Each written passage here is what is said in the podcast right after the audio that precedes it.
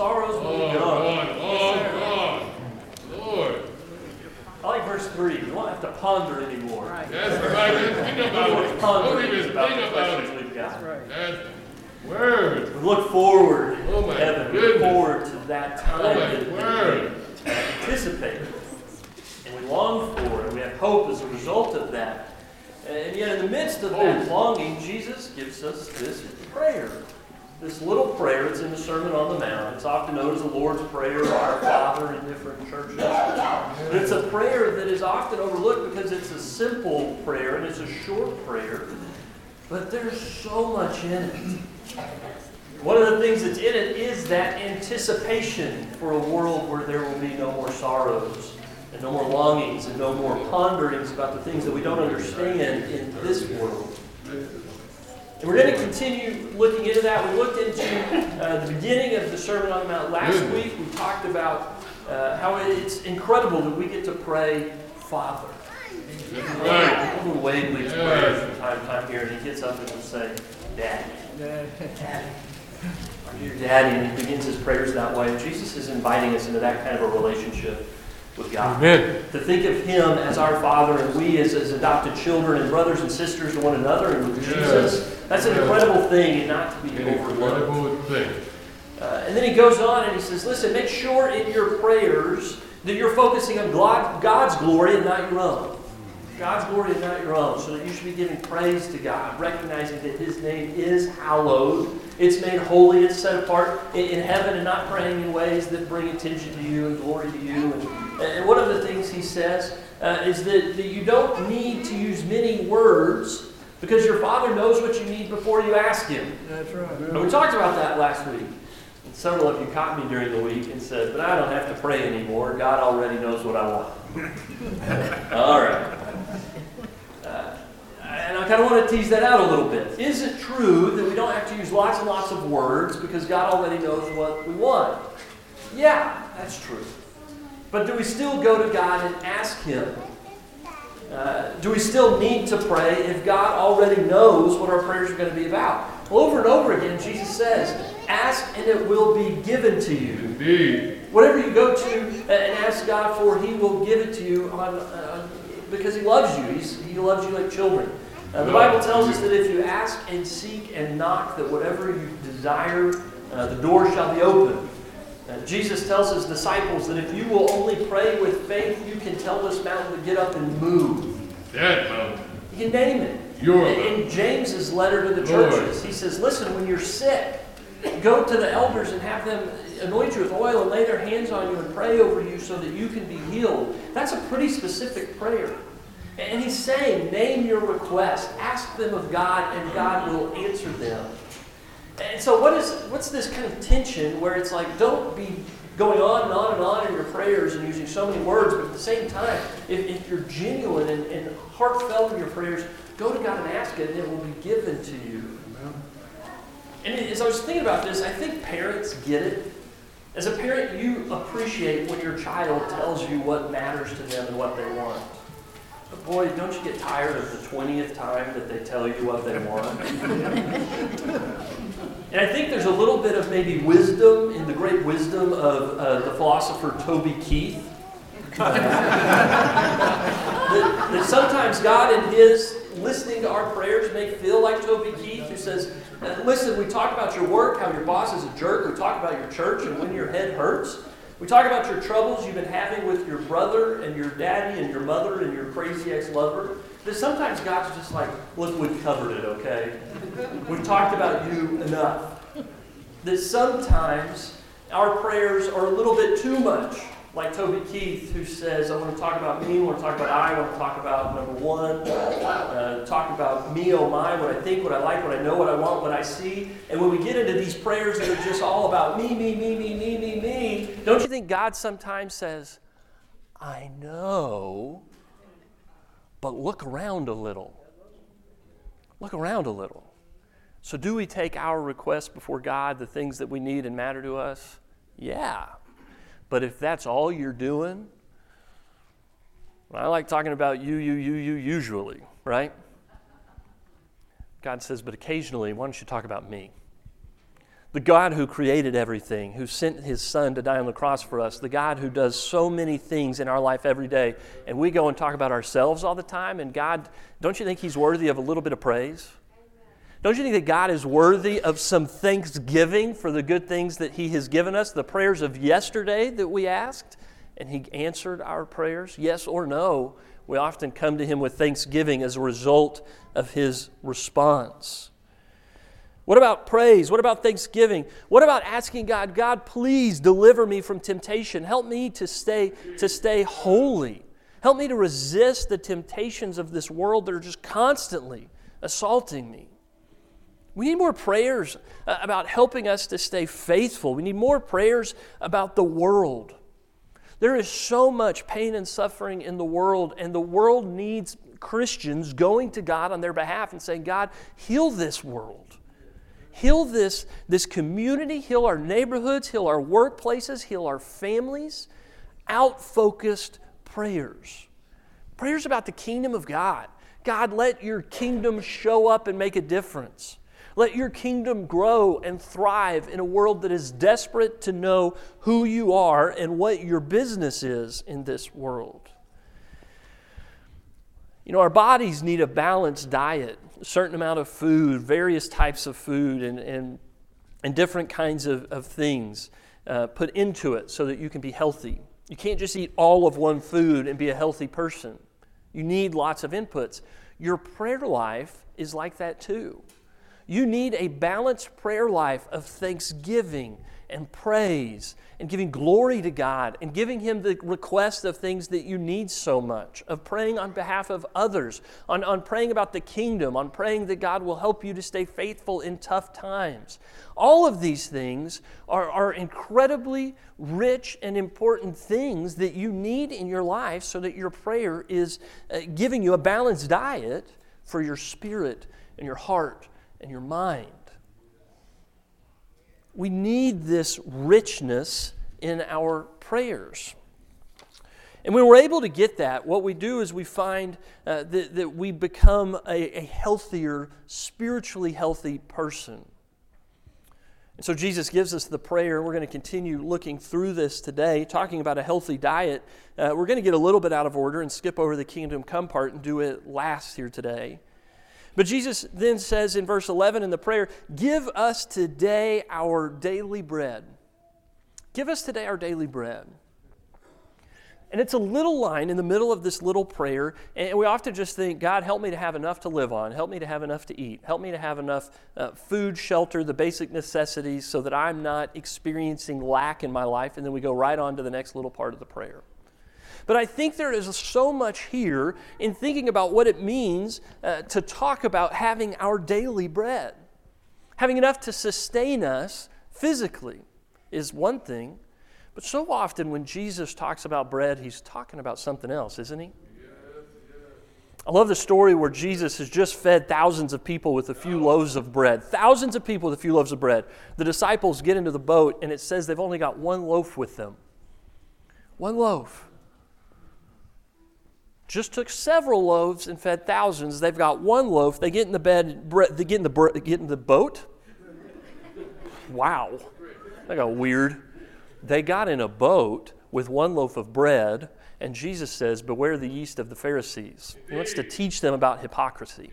Beware the yeast of the Pharisees. And one of the disciples goes, Hey, what do you think he's talking about with the yeast of the Pharisees stuff? And the other one goes, I think he's upset we forgot to bring enough bread for everybody. What? What? He just took like seven loaves and fed 4,000 people. Gets in the boat, and the guy's like, only one loaf. If only there was a solution somewhere on this boat to this problem. And Jesus says, Listen, do you not have faith to understand, ears to hear, eyes to How do you not understand what I'm talking about? And he gets frustrated because anytime he talks about bread, what he wants to talk about is what's life giving and life sustaining in the world. And over and over again, what people hear is, Hey, are you hungry? He keeps talking about bread. It's making me hungry. Some of you right now might be thinking, He keeps talking about bread. When, when is lunch? When is lunch coming? Is that is lunch soon? And if that's you, you're missing out on the richness that Jesus is trying to give you in his teaching. So that when Satan comes to Jesus after 40 days of fasting and praying in the wilderness, and he says, Jesus, turn these two stones into bread, Jesus says, No, man does not live on bread alone. Bread can't really sustain man. Man lives and thrives and is sustained by every word that comes from the mouth of God. On another occasion in John's gospel, Jesus is traveling and the crowd behind him is getting really big and really large. And uh, at that point, Jesus uh, goes to the crowd and he, and he says to them, He says, Listen, you're only here because I've got food you can eat, and you're only interested in, in having your bellies filled. And, and if that's all you're here for, if that's all you're here for, he, he says, Listen, you're working for food that spoils. But what Jesus says is, Do not work for food that spoils, but for food that endures to eternal life, which the Son of Man will give you. For on him God the Father has placed his seal of approval. Do not chase food that is temporary and will leave you hungry, but chase the food that gives you eternal life. And you can imagine in this moment that Jesus is describing two people. One person over here has all the bread they could ever eat in their life. And the other person over here doesn't have any food at all, but has faith in God and the Son. Which one of those is going to run out of what sustains them first? Which one has the most eternal food? That bread, no matter how much you have, will go bad. It's temporary. But if what sustains you is your faith in Jesus, it's your relationship with God, then no amount of food can ever replace what you're getting to eat all the time. That's eternal.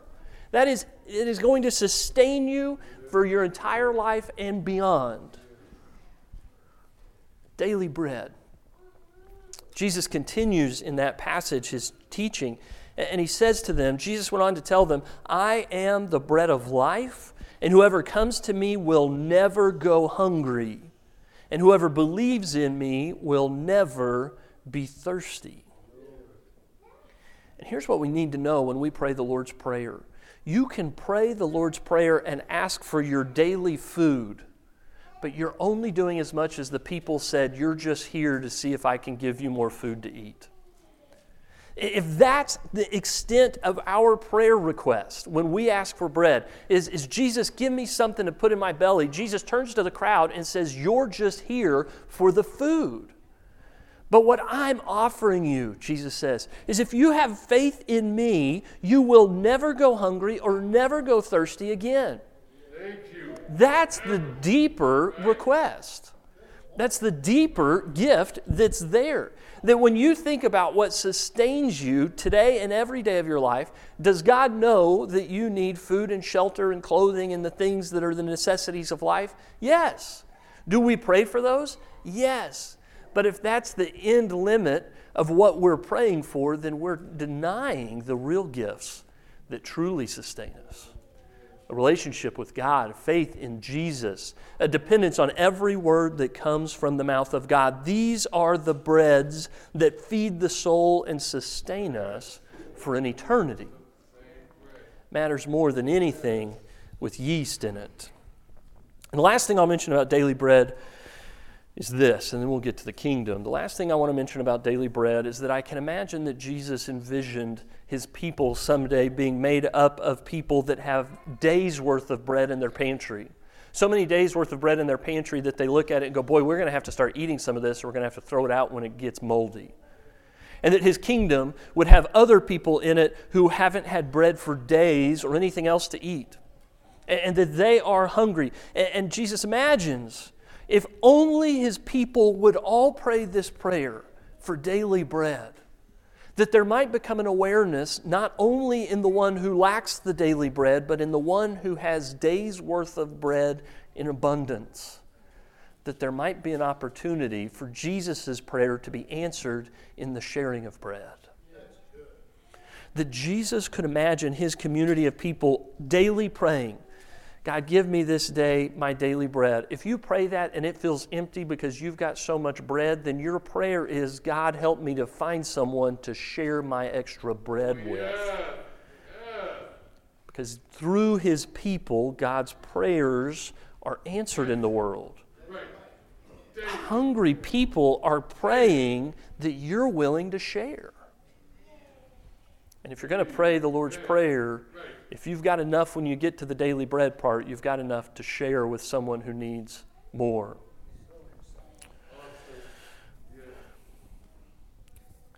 Prior to this passage where he talks about the daily bread, uh, where he reminds us what sustains us and reminds us what gives an abundance, he prays this Your kingdom come, your will be done on earth as it is in heaven. Your kingdom come, your will be done on earth as it is in heaven. Jesus gives in this line in his prayer this expectation that God's kingdom is going to come and arrive and show up and change things. Now, it's a little bit of a surprise to most of his audience who would have said, like the King, King David, the kingdom of Israel, the kingdom that, that God has promised and that, that has been here for a long time. And, and Jesus is saying this kingdom is coming, not having arrived already. There's a different kingdom that's not Israel, but will fulfill what Israel had been trying to do for so many years. That kingdom is the church. That kingdom is all of those who are in Christ and pledge allegiance to King Jesus. And so, if you're willing to say, Jesus, you're king of my life, welcome to the kingdom. Which means we are this kingdom that Jesus is praying will show up.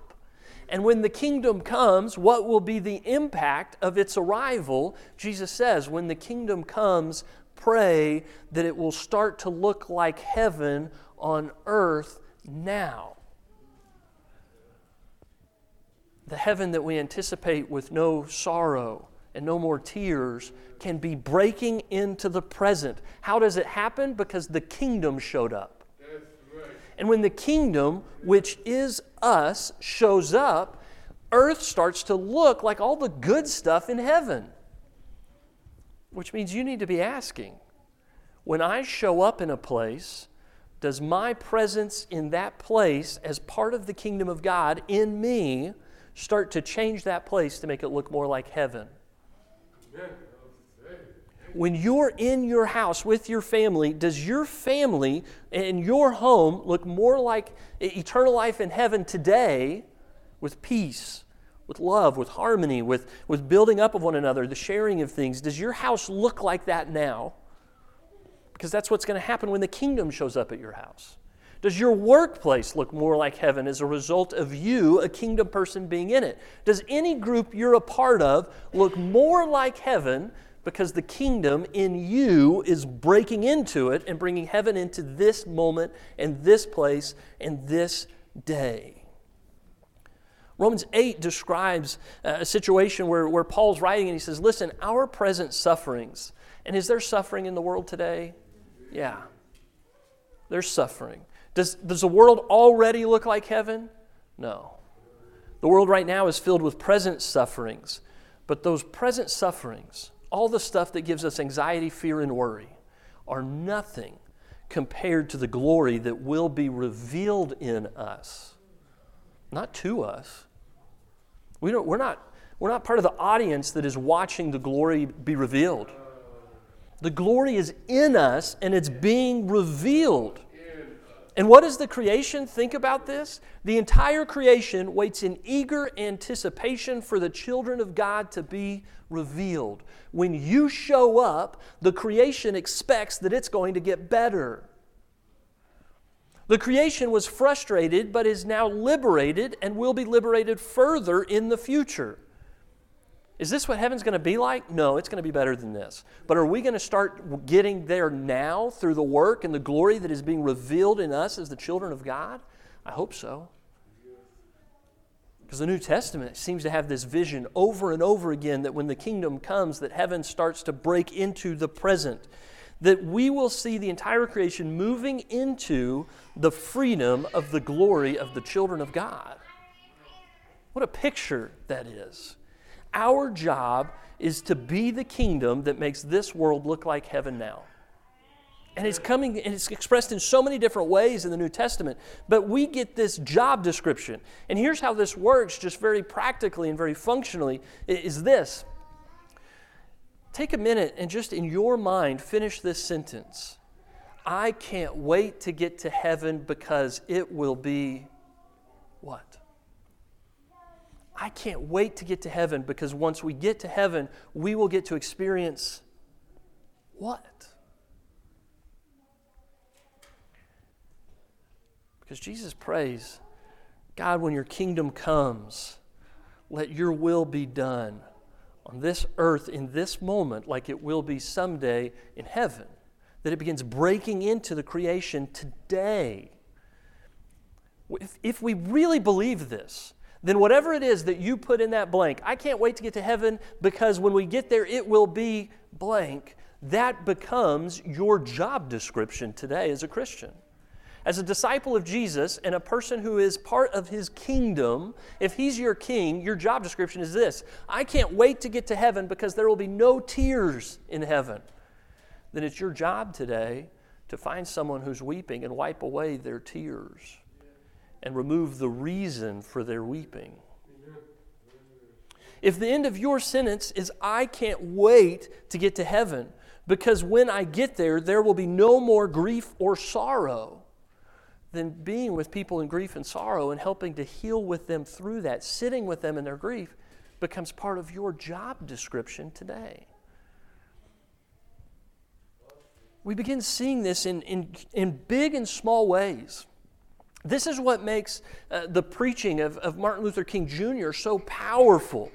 When we look at the, the sermons that he preached and the movement that he started in this country, a movement of, of rights and equality and relationships, when he would preach and say, Listen, I have a dream that someday little black boys and little white children will hold hands and walk together in the streets. What he is saying is, I know in heaven there will be no racism and no division.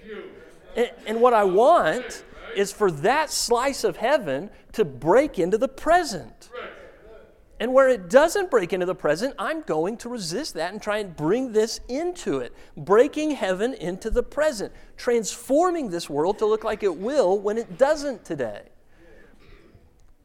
And that vision starts transforming the world. The world we live in today is a, is a better place as a result of someone who preached sermons saying, I have a dream that earth looks like heaven. Here's what heaven looks like. Let's get to work. That's the big ways but little ways too. We've got a grief seminar that's been going on here at Northwest for several months. And the grief seminar is there because we said we believe that in heaven there will be no more grief or sorrow. And where there are people who are crying and stuck in their grief, we want to sit with them and help them be healed through this process. What we want to do is in their lives, in the present, we want to bring that little piece of heaven into their world so that they can experience it now. Right now, our, our CIA, it's our fifth and sixth grade ministry, uh, is over making lunch. They're making lunch because what they're saying right now is we don't think there's going to be hungry people in heaven. And so this morning, their act of worship is bringing a little piece of heaven into this present moment because when the kingdom shows up, there's fewer hungry people. And they're going to serve some people who are going to enjoy lunch today, who might not have had as good of a meal as they're going to make. That's the kingdom breaking in. That's the kingdom coming. We see, uh, you know, the alpha class that we've been doing is based in this idea that there are people in the world who do not know Jesus. I can't wait to be in heaven where everyone will bend their knee and bow down to King Jesus and say, You are King of kings and Lord of lords. Do we have to wait to get to heaven to get there? No, let's bring that eternal reality into this present moment through an evangelistic effort to say, let's talk about faith. Let's have conversations about, uh, about what it means if God's really real and really in charge. It makes a difference. And we create a place where that can happen. We're bringing heaven into the present. The kingdom is coming, and God's will is being done here as a result of this belief. And this is different from a lot of how we've thought about Christianity historically. A lot of Christianity in the past is if you believe and are baptized, you're saved, and then just don't sin too much that you get lost in the meantime before you die. Isn't that kind of how we've thought about it some in the past, or at least you know someone who thought about Christianity that way in the past? Where the Christian job description was go to church, say my prayers, don't do any sinful stuff, and stay away from people who do. All right, we're pretty good if we can get that list done. But with this vision from the Lord's Prayer, it's a totally different job description. this little prayer changes the way we think about how we live as disciples of Jesus. Because when his kingdom comes, his will gets done by those who are in the kingdom, which is you and me. It means we've got work to do. Now, are we going to be able to finish the job? No, we can't finish the job. Jesus is going to finish the job. When Jesus returns and the dead are raised up, and those who are alive in Christ go up into the sky, and we're all given uh, our new resurrection bodies, we're going to come back to this creation and we're going to go, oh, this is what we were waiting for. This is what we've been praying for. This is the work we've been doing. Jesus finally finished the job, but man, we did a good job of getting it started, didn't we? We did a good job of taking care of the kingdom while the king was away so that when he returns, he can set it all to right. Your kingdom come, your will be done on earth as it is in heaven. Give us today our daily bread. It's a request, but it's a request that's not really about what I'm receiving. It's a request that invites me to give a request that, that invites when God blesses me with something that I receive it as a gift for me, but then I think if there's extra, who does He want me to share it with so that I can be kind of this blessing redistribution center for God's kingdom? Wow, distribution center. God's giving us so much, and He's given us extra so we can share our daily bread and someone else's daily bread. He's invited us to be part of the kingdom that, when it shows up, transforms the world. That we become people who get transformed by Jesus Christ and His Spirit living in us and empowering us and equipping us. And that once that Spirit's in there and changes us, the question is how then do I become contagious in my transformation? How do I begin transforming those who are around me so that we can begin seeing God's will done on earth as it is in heaven? We become transformed transformers, blessed blessers, paying it forward all the little ways that God answers our prayers so that we can help become the people who answer the prayers of others, so that God's will is done to His glory and not ours. This time, here in a moment, I'm going to ask you to stand, and we're going to end uh, this sermon the way that we're going to end all of the sermons in this series by reading aloud from Matthew 6, the Lord's Prayer together. And after we read that prayer together, uh, we'll have an opportunity, if you need to respond to the gospel, the invitation to be part of the kingdom, one of the children of the Father, that you can come forward this morning as we stand and sing. But first, let us all stand and read the Lord's Prayer together.